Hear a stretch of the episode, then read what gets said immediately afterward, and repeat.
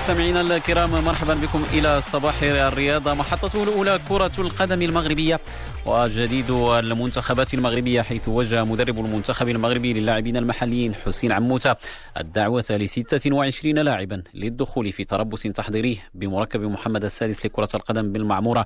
بداية من اليوم وإلى غاية الثامن والعشرين من نوفمبر الجاري لائحة اللاعبين ضمت أبرز لاعبي البطولة الاحترافية بينهم ستة لاعبين من نهضة بركان خمسة من الفتح الرباطي أربعة لاعبين من الرجاء الرياضي وثلاثة لاعبين من الوداد الرياضي. ويدخل هذا التجمع الإعدادي في إطار استعدادات النخبة المغربية لبطولة إفريقيا للاعبين المحليين التي ستحتضنها الكاميرون بداية السنة المقبلة. بالمغرب دائما في أخبار أندية المغربية وجديد تحضيراتها عفوا للموسم الجديد تعاقد فريق مولودية وجدة مع قائد المنتخب الموريتاني عبدولبا قادما من نادي أوسيرا الفرنسي. كان ذلك بموجب عقد لمدة ثلاث سنوات. اللاعب للإشارة يبلغ من العمر 26 سنة ويشغل مركز مدافع أوسط.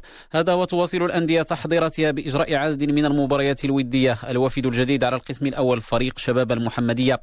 تعادل وديا أمس مع الراسينجا البيضاوي الراك بهدف لمثله بمركب فريق الوداد الرياضي بن جلون. بالحديث عن فريق الوداد. وصيف بطل الموسم المنقضي وفي أول اختباراته الودية في معسكره الإعدادي بمراكش. سيواجه غدا فريق أولمبيك أسفي. مباراة ستكون الأولى للوداد تحت إمرة مدربه الجديد القديم التونسي فوزي البنزرتي.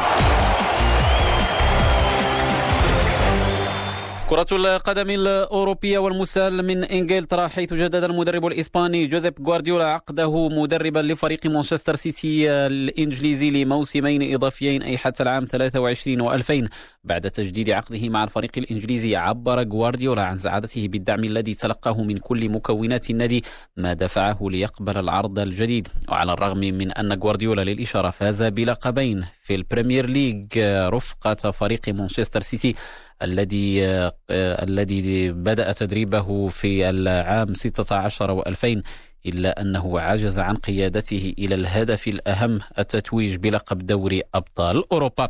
بإسبانيا أعلن نادي ريال مدريد أمس غياب قائده المدافع سيرخيو راموس لثلاث مباريات بسبب إصابته بتمزق في فخذه أثناء تواجده رفقة منتخب بلاده بالذات في الفوز ضد ألمانيا بستة أهداف لصفر والتي خرج خلالها الراموس مستبدلا في الدقيقة الثالثة والأربعين ومن المتوقع أن يغيب راموس لمدة عشرة أيام ما يعني أن الريال سيحرم من خدمته بداية من لقاء الغد ضد المضيف فيا ريال في الدوري المحلي.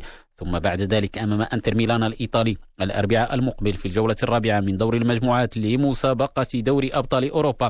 كما سيغيب عن المباراة ضد ضيفه ديبورتيفو ألافيس في الثامن والعشرين من الشهر الحالي لحساب الجولة الحادية عشرة من الليغا.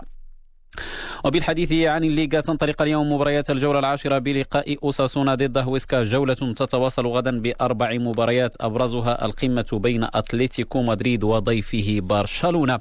بإيطاليا عاد هدف نادي لاتسيو تشيرو إيموبيلي إلى تداريب فريقه أمس بعد خروجه من فترة الحجر الصحي إثر حالة الاستقرار التي أحدثها فيروس كورونا في صفوف نادي العاصمة الإيطالية. إيموبيلي كان غاب عن ثلاث من المباريات الأربع الأخيرة لناديه فضلا عن غيابه عن منتخب الآزوري في مواجهتيه الأخيرتين ضد بولندا ومنتخب البوسنة. نختم هذا الموعد الرياضي بأخبار كرة المضرب وبطولة الماسترز الختامية للموسم التي تضم أفضل ثمانية لاعبين في العالم. الإسباني رافائيل نادال المصنف ثاني عالميا بلغ دور نصف النهائي بعد تغلبه أمس على اليوناني ستيفانوس تسيتسيباس بجولتين لواحدة 6 4 4 6 و 6 2 وذلك في الجولة الثالثة والأخيرة عن منافسات مجموعة لندن. الفوز كان الثاني لنادال في البطولة بعد فوز الجولة الأولى على الروسي أندري روبليف ليعوض بذلك الماتادور الإسباني خسارته أمام النمساوي دومينيك تيم الذي كان حسم تأهله منذ الجولة الثانية إلى دور النصف. نادال. وفي المربع الذهبي سيلتقي مع الروسي دانيال ميدفيديف متصدر مجموعة طوكيو فيما يلعب تيم مع الفائز في القمة الحاسمة التي تضع اليوم الصربي نوفاك ديوكوفيتش بالألماني ألكسندر زفيريف.